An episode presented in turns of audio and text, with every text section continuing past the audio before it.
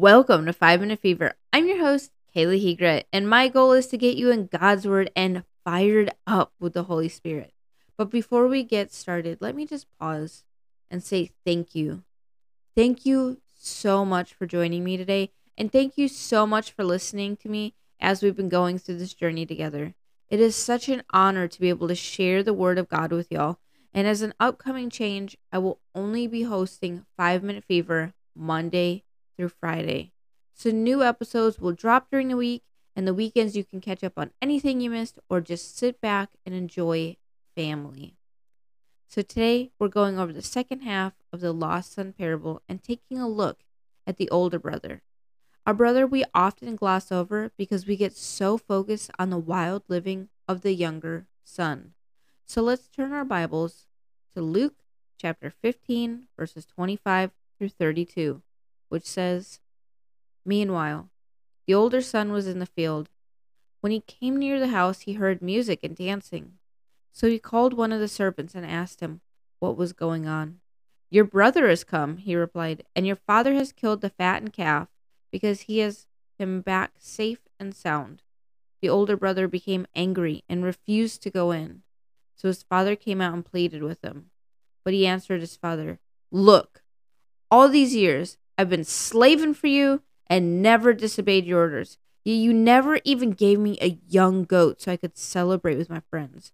But when the son of yours, who has squandered your property with prostitutes, comes home, you kill the fattened calf for him? My son, the father said, you are always with me, and everything I have is yours. But we had to celebrate and be glad, because this brother of yours was dead and is alive again. He was lost and is found. So there's been a time in my life when I was just like this older brother. When I was actually mad when God poured out blessing over someone I knew was always jacking around. I saw them living for themselves constantly, and it seemed the second they turned to God, blessing just seemed to flow abundantly. And this made me feel so mad. I felt like they didn't deserve it. I felt like it wasn't fair. And as someone who followed God and didn't receive those same blessings, I was livid. I couldn't believe what I was seeing. I was seeing somebody who constantly, over and over and over again, chose to disobey God, even though they knew about God, they just went their own way. And then it seemed like the second they just snapped their fingers and turned around, there was God. It just didn't seem right to me. It's I was just like this brother, I was so livid. I was like the son who in verse 29 said, "Look, all these years I've been slaving for you and never disobeyed your orders. Yet you never gave me even a young goat so I could celebrate with my friends." But you want to know what? This is just the trap of self righteousness. This is the trap where we think we should decide what others deserve based on what we see, and we don't even see the whole story. This is not what God wants us to focus on. Instead, let's read verses 31 and 32 again, which says, My son, the father said, You were always with me, and everything I have is yours.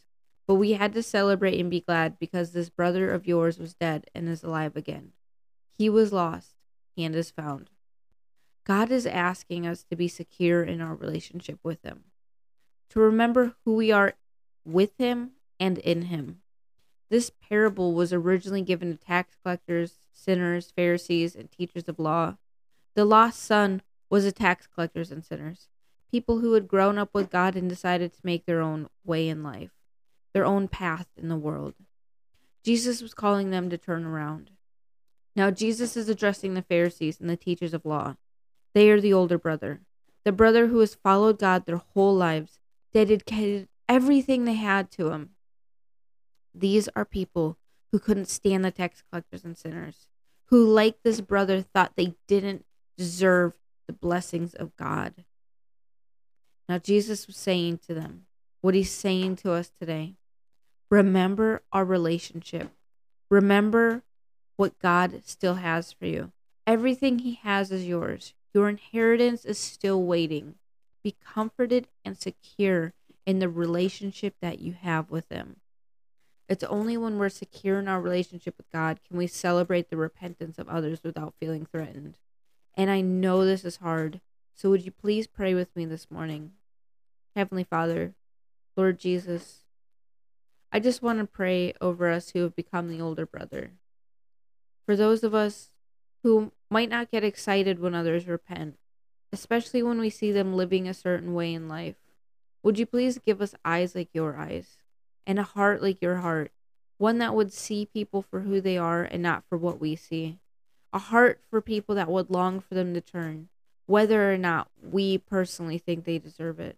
Lord, would you humble us and let us put ourselves aside so that we can see your people in the way that you see them, that we would be glad when they've returned, and that we would celebrate alongside with you, that we wouldn't sit outside the party, Lord, that we would join in and enjoy the fattened calf. Lord God, I just pray that you walk through this with us, that you help us become secure in our relationship with you this morning. In Jesus' name I pray. Amen. Thank you so much for joining me, and I look forward to next time when we continue to the parable of the shrewd manager. Please visit my website, 5minutefever.com, so you can check out the references I use and support the show. Click subscribe and share to get the next episode, and let's show people it's possible to get a big word from God without having to spend hours in the Bible.